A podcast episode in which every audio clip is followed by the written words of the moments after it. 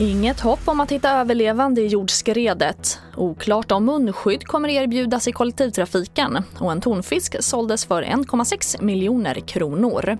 Och här är TV4-nyheterna som börjar i Norge där norsk polis inte längre tror att det är möjligt att hitta överlevande efter jordskredet i Gärdrum. Raset inträffade i förra veckan och tre personer saknas fortfarande. Och här hemma är det fortfarande oklart exakt om och i så fall hur munskydd kommer att erbjudas när det från och med torsdag rekommenderas i kollektivtrafiken under vissa tider.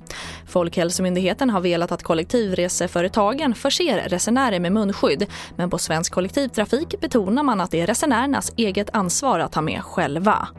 Jag kan tänka mig att eh, vid ett, ett försäljningscenter eller ett kundcenter så kan det då vara möjligt att kunna få ut ett munskydd. Men man ska inte förvänta sig som resenär att man får ett munskydd bara man kliver på en buss utan där är det det enskilda ansvaret att, att ha ett munskydd med sig.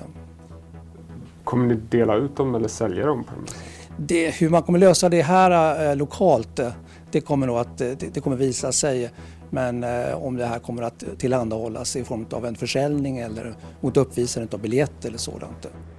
Och det sa Johan Wadman, VD för Svensk kollektivtrafik. Och den nya pandemilagen kommer ge myndigheterna möjlighet att stänga gymmen helt och hållet om smittspridningen blir för stor. Och det här oroar gymkedjorna som redan tappat 30% av kunderna under pandemiåret. Och den nya lagen kan komma att träda i kraft redan nu på söndag. Och vi avslutar med att 1,6 miljoner kronor, ja det blir prislappen för årets första tonfisk på en auktion i Tokyo.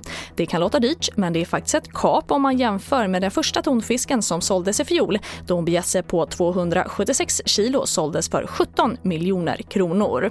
Och det var det senaste med TV4 Nyheterna. Jag heter Charlotte Hemgren.